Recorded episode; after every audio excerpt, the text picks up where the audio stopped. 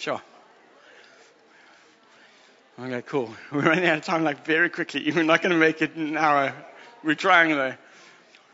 Cool. Um, amazing. Some hugging going on there. It's great. When when is the non-sign-in going to happen? I thought it was this week for the. I don't know. Kim's got COVID. We should have prayed for Kim as well, actually. Oh, awkward. Okay.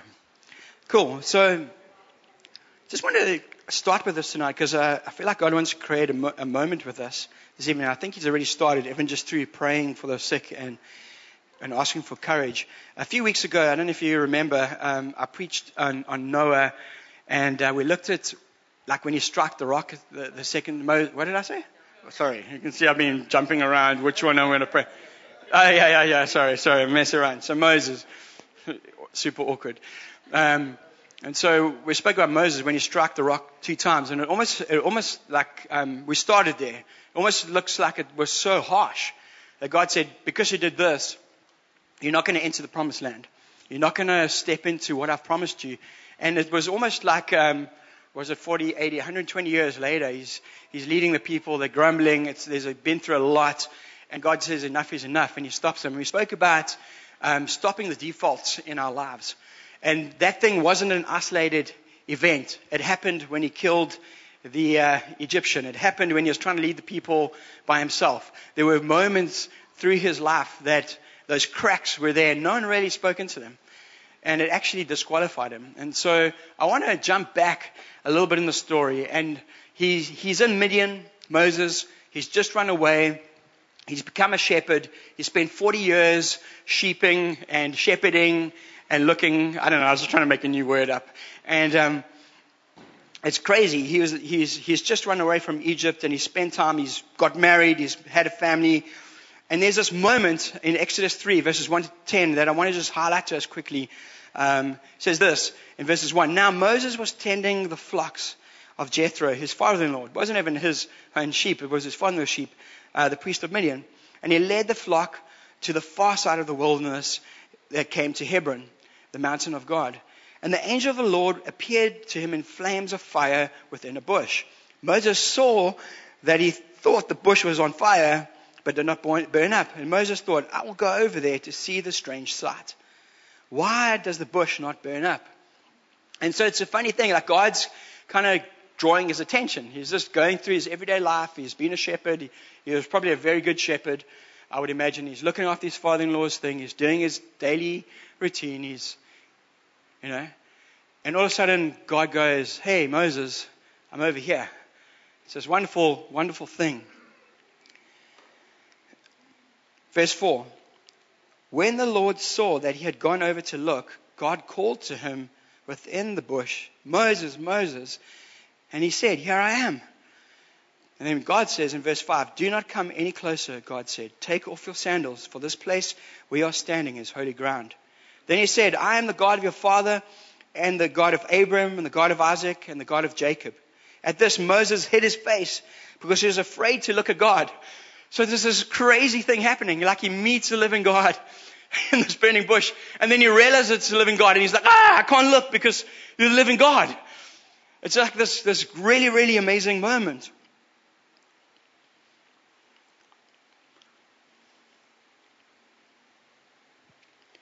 Um, he says, so he says, take off your sandals, and he does. In verse 7, the Lord said, I have indeed seen the misery of my people in Egypt, and I've heard them crying out because of their, sla- of their slave drivers, and I, am I'm concerned about their suffering. So I've come down to rescue them from the hand of the Egyptians and to bring them out of the land into a good, spacious land, the land flowing with milk and honey, the home of the Canaanites, Hittites, Ammonites, Perizzites, or Perizzites, Hivites, Jebusites, all the sites and now the cry of Israel has reached me, and I've seen the way the Egyptians are opposing them. So now I go and I'm sending you to Pharaoh to bring my people, the Israelites, out of Egypt. It's this crazy encounter with the Lord. And I want to kind of just pause on verses 4 and 5. And there's something that I think the Lord wants to show us in our day and age through this moment. I do believe that God is living and active. I do believe He's desiring to be a part of our lives every day. I do believe He's revealing Himself through the Word, through prayer, through people, through circumstances, through. I do. And so often we don't understand it's God when He's speaking. And there's this moment where Moses realizes God is getting my attention. And he approaches, and as he comes there, God says, Take your sandals off, for this, this is holy ground. And I want to look at what holiness means to us today, because if we understand what holiness means, it'll help us actually step into what God is wanting to do in our lives. We won't be pushing him away, we'll be drawing him in, if that makes any sense. And so, what is holy? Um, what is holiness? I think it's defined like this. It's holiness of God refers to the absolute moral purity of who God is. So when we say, when, when you're saying Moses, this is holy ground, you're saying, I'm absolutely pure, righteous, just, all powerful, all knowing, the awesome, creator, magnificent, glorious I am. In everything I am, I'm totally complete, whole, and you're coming into my presence. And because you're coming into my presence, you've got to take your sandals off. You've got to humble yourself. You've got to change your demeanor. You've got to change the way you think. You're saying, Here I am. I am the Creator God in all my glory coming into your presence. That's holiness. On the other side, it's the absolute moral distance between God and human and the human nation, human beings. And so on one hand, you have this God who is absolutely pure and spotless and awesome and magnificent, and we run out of words. At the same time, there's this, there's this rift between that and who we are as people in our fallen nature. That's holiness. And so Moses comes and God says, stop. You can't come to my presence as you are. You, something has to shift because there's this rift between me and you. Do you, you understand what I'm saying? And so the holiness of God is either really, really amazing or very, very dangerous. It's really good or it's really dangerous. And it's really good for those who are righteous, for those that are being changed by Christ, for those who have been saved by the power of the death and resurrection of Jesus Christ. It's very, very dangerous to try coming to the presence of the Holy God if you aren't righteous or if you haven't been made clean. You guys are with me. I'm sorry. Maybe too much too soon. I don't know. And so I believe that God is calling us to be holy. I believe He wants to impact our lives. I believe He wants to shift us and change us and make us more like His Son daily. But it's the impurity in us that so often stops us from what God wants to do in us. And not only in us, in the world around us. And so, I mean, there's purity and impurity. Um, and, and, we see this in the book of Leviticus. If you want to go read it, it's quite an interesting book. Um, there's something about if, even if you touch something impure, it makes you impure. And so Moses writes a whole book of Leviticus going, hey, listen, don't touch that mold. and if you have blood, ladies, you can't be in the camp. And don't touch a dead body. And you can't do this and you can't do that. And, and people read and go, yes, God's full of like rules and regulations and stuff. No, no, he's, he's trying to show something of his holiness. He's trying to show something of his character to mankind. He's all awesome and we are not. And he's going, I want to bridge that gap between you. And so if you touch this or eat that or do this or dress like this or if you don't have a beard or whatever, you're not pure. You can't come into my presence. It's crazy because if you touch a dead body in, back in the day, you, be, you became impure. It's crazy. And so if you think about it like, um, uh, let's bring 1 Corinthians 15.33. It says this, don't be misled. Bad company corrupts good character. It's a great New Testament thing. I hear this all the time with the young guys. No, I'm just going to hang with those. I know they're not the best friends, but I'm going to win them to the Lord. You might win them to the Lord, but they might pull you away from them as well. Because there's something about bad character that can corrupt. And so just by being around bad characters, you might be corrupting yourself. You're becoming impure, stopping what God wants to do in you. It's crazy. At the same side, on the other side of the coin, at the same time, by touching something pure, you can be made pure. And so you see this, this gap between God and man. All of a sudden, there's a, an ability for God to close that gap. And we see this with Moses. And so the book of Isaiah Isaiah 6, verses 6 and 7, is a beautiful picture of this. So Isaiah um, comes into the presence of God. He sees God sitting on his throne. The reign of his temple, I mean, the, the robe of his temple is filling everything, or the, filling the temple. There's seraphim, these angel like things flying around, angels. And uh, he has this encounter with the Lord. And um, so crazy. And he, and, he, and he falls on his face very similar to Moses. And he's like, I'm unworthy, I'm unholy. I can't have, I can't be in this presence, right? And then verse 6 says this. One of the seraphim, seraphim flew to, uh, to me with, uh, with a live coal in his hand. And he had taken uh, the tongs from the altar, by which he touched my mouth and said, See, this has touched your lips. Your guilt is taken away. Your sins are atoned for. It's a beautiful picture of the redemption of Christ. It's a beautiful picture of God going, hey, there's this big void between me and everyone else, but there's something about when something pure touches us. It's a wonderful picture of that. We can be made pure in an instant. Thank you. I try, well, it's the Bible. It's not me. I'm just trying to show you what the Bible's saying. And so, it's this holy moment. It's like, so, so you see Moses in the wilderness doing his everyday life. He's, he's just doing his shepherding thing, and God goes, Hey, Moses, I want your attention. Hey, Moses, stop. I want to change the game here, actually. Hey, Moses, this is not about you anymore. This is about me coming into your life. It's this beautiful story. And so you might be going, you might be asking the question, Bret, what does this small story of these got to do with me today? And I'm glad you asked that question. It's a great question to ask. And I'm glad you laughed as well because I didn't know if that joke would go down so well or not. Because in 1 Peter 1 verses 14 to 16, the, the Word of God says this As obedient children, do not conform to the evil desires you had when you lived in ignorance. But it says this But just as He who called you is holy, so be holy in all you do. For it is written, Be holy, because I am holy. And so if you're asking yourself the question, what does Moses' story got to do with me? It's got everything to do with you. Because in 1 Peter, God is saying, hey, I'm holy, but I want to call you to be holy just as I am holy. I want you, in a sense, to have a moment like Moses, that your sandals come off, that you fall to the ground, that the void between me and you is dissipated. Not because of anything you could do, but it's everything of what God can do. Does it make sense? It's, it's so, it's so, so cool.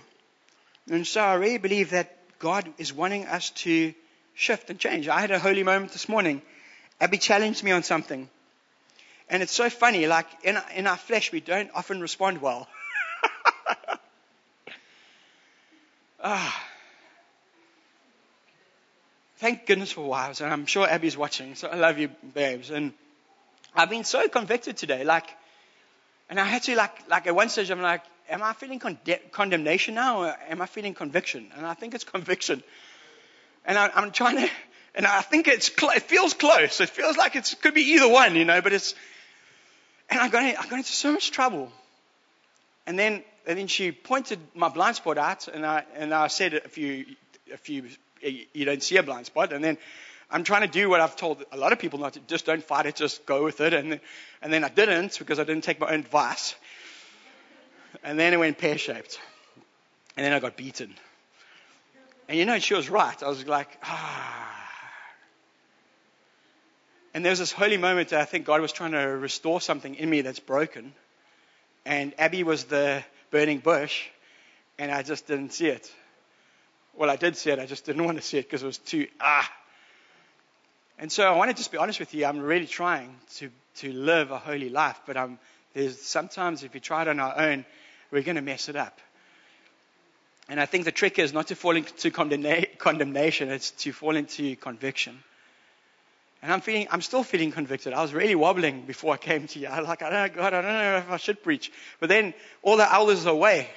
So there was like no one. It was like, ah, so like, okay, maybe God, maybe somehow you're going to do something in, in through me, even though I don't feel like I should be preaching tonight. If that makes any sense.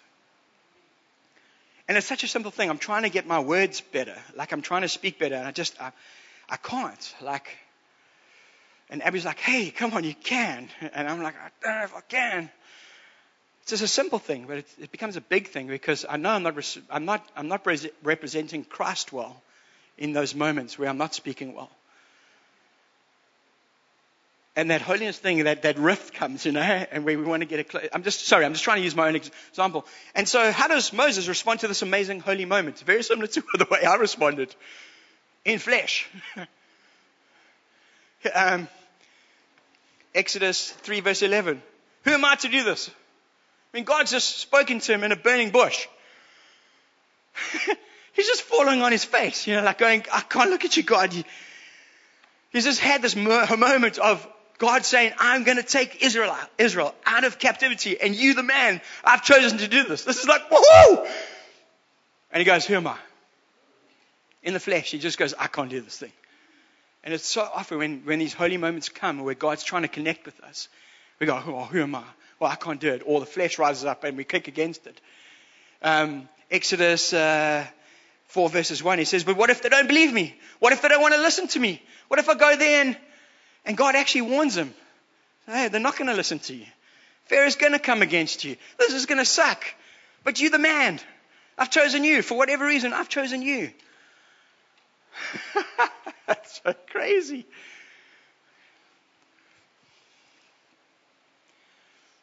And so God is desperate to connect. But sin is so willing to push away and to creep in, and our hearts are, ah, it's the most deceitful thing the Bible says of everything of a man. It's just the heart is that thing that pushes the holy moments away from the Lord. And so, what I'm asking us to consider tonight is this that I do believe God wants to bring every single one of us into His presence daily, actually. He wants us to experience the fullness of Him. He wants us to be those lights that shine to a dark world. He wants Bret to speak nicely to people so that they love Jesus more. and I'm hoping the Holy Spirit will point something out in your life right now. And so let's don't respond like me and like Moses. Let's respond like Jesus would want to respond. Yes, Lord. Maybe like a Isaiah. Yeah, God, I'm not worthy, but I'm willing to be touched on the lips with the coal so my sins are taken away. And then he goes, Here I am, Lord, choose me. and so God's looking for vessels that are ready and willing. He's not looking for perfect vessels. He's looking for young men and women they're going, Here I am, God, in my frailty, in my, I want to close that gap. Not because of what I can do, but because of what you've done for me. I'm willing. That's all he's asking, you know. And so I want us to draw to a close very quickly. Um,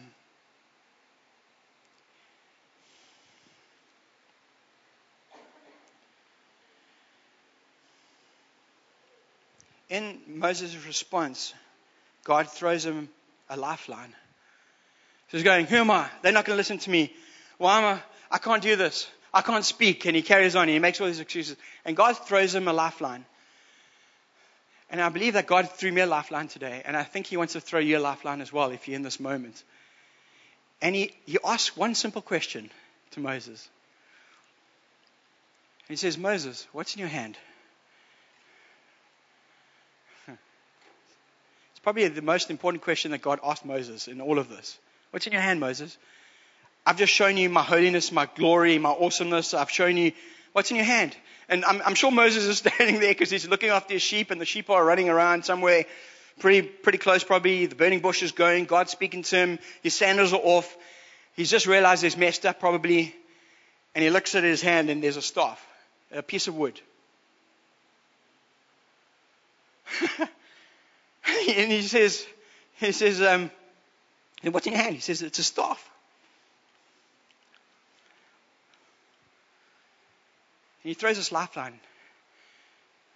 And then he does something amazing to Moses. Let me read it to us quickly, just so you guys can follow me. Then the Lord said to him, We'll throw it on the ground. He says, What's in your, what's in your hand? A staff. He says, Throw it on the ground. It's this weird thing that God does. Throw it on the ground. And he threw it on the ground and it became, and it became a snake and he ran from it. So you know what I think God was trying to do here? I, try, I, think he was trying to model dying to live in the Old Testament, just like it is in the New Testament. You know when Jesus said, unless a kernel of wheat falls to the ground and dies, it can't produce much fruit? I think this is an Old Testament version of that. So he's going, Moses, what is, what's in your hand? It's a staff. Okay? So think about it. He's a shepherd. So the staff represents probably three things it's his identity, it's his influence, and it's his income. Think about it.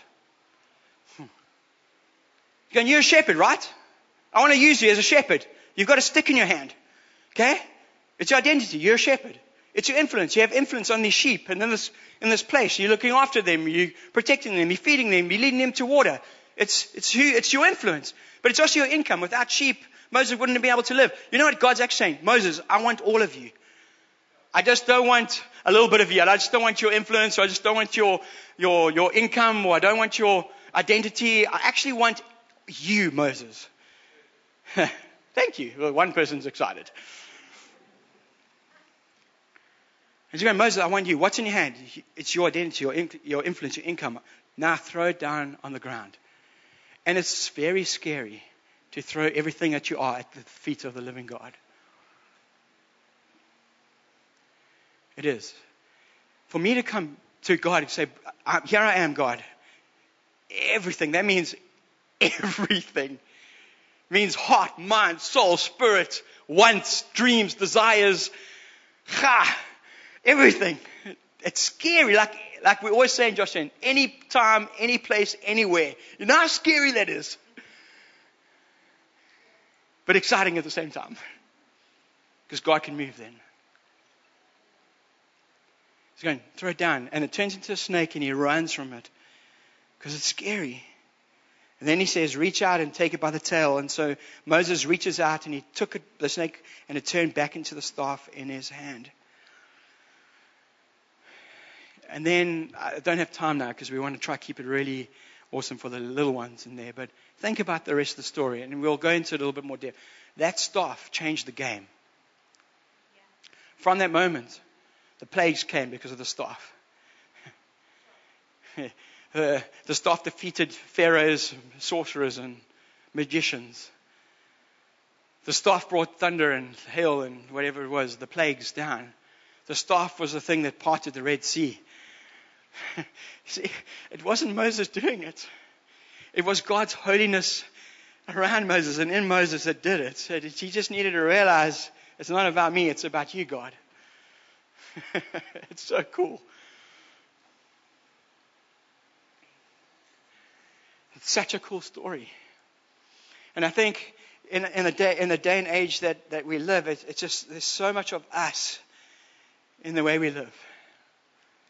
The world's voice is so strong into the church and into our lives.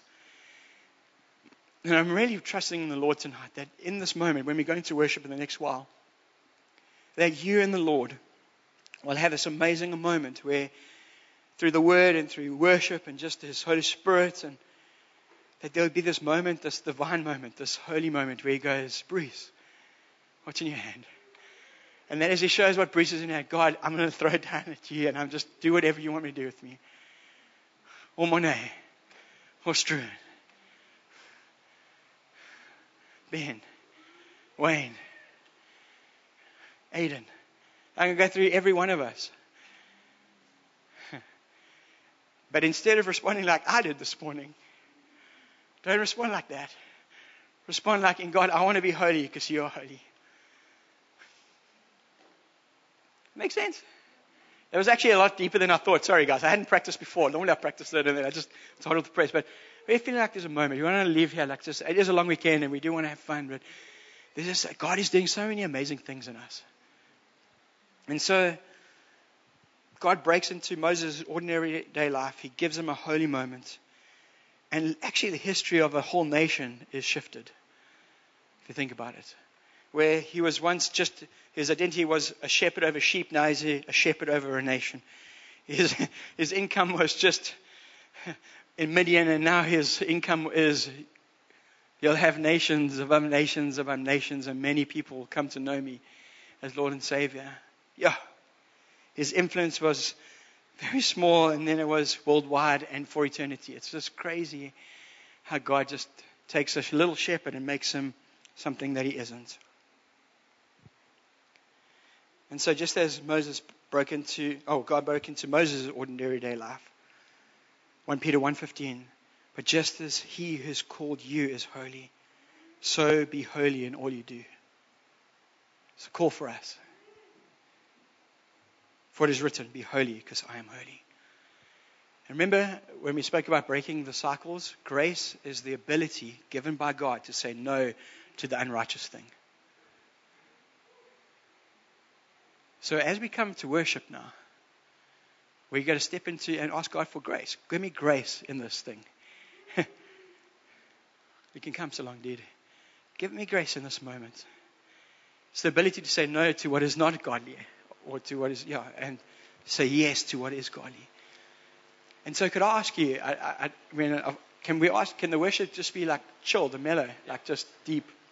They're amazing because it would be, it would really not do well if we just go into like a praisey woohoo song. Um, and as it does it, you don't have to have words. You don't have to have many words. Just can I ask? Just I want to pray now. If that's you, just open your heart to the Lord. We're going to worship.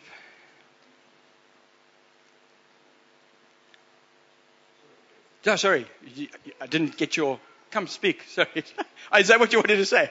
Okay, Petrus, come. Sorry, but I was like, come.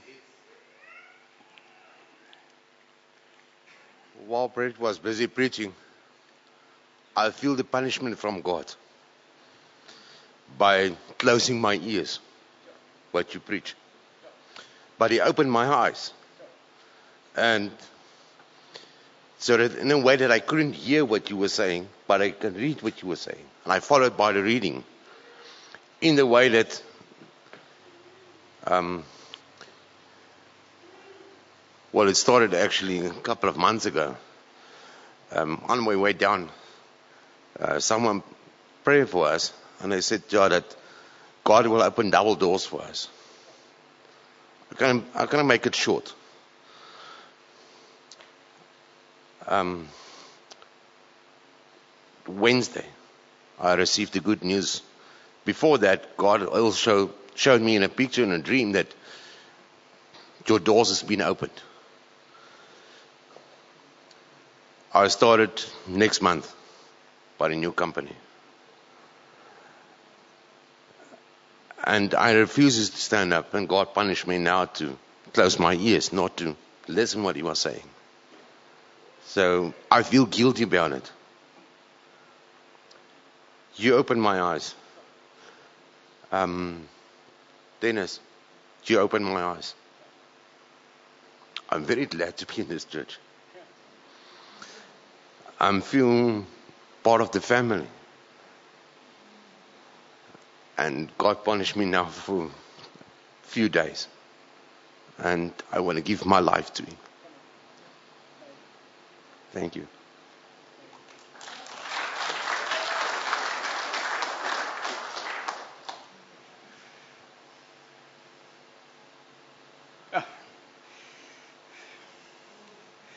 God is amazing, eh? I'm going to just pray for us, and then we're going to just go into the, just a time of song and reflection. Um,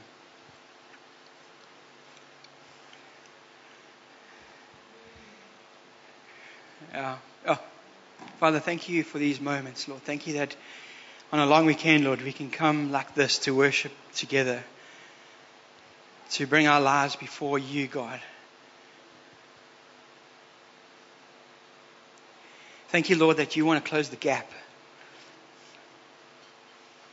between you and us. And I believe daily, Father. Thank you that you are holy in every way. Thank you that you desire that we become holy as you are holy, Lord. And I want to pray for every single one of us, from the, from the, the youngest to the oldest. Doesn't matter if we're Afrikaans or English, black, white, fat, thin, it doesn't matter. Lord God, I really, we want to ask that your Holy Spirit comes and just settles on every single one of us in this place tonight. that you will do something in us, or that you'll shift us from the inside out. Lord, that you'll make us more like your son in this moment, so that when we walk around tomorrow, it will be different. Lord, that we won't just play church, Lord, that we will be the church that you call us to be. Lord, that there'll be rejoicing and laugh. That there'll be excitement and joy. That there'll be moments of just absolute terror. but at the same time, just that expressible peace that transcends all understanding, as your word says. But Lord, we're so aware that only you can do that in us.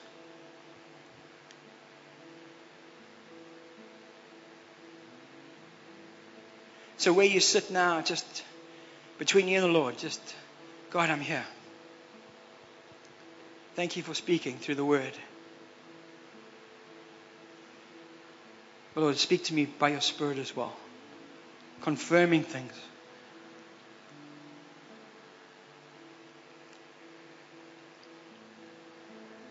Lord, we want to ask that this be a holy moment of transformation. And I want to pray for us too, Lord, with our identities, our income, our influence, Lord, the, the, the, the, people that you've called us to be, Lord. I know that everyone is different here. You've gifted differently, different personalities, different experiences, different upbringings, different. I know we're different, God, but they, you want all of us. That's the, Lord, you want all of us. Lord, that you will just soften our hearts to that tonight. That we'll find joy and life in throwing it at your feet.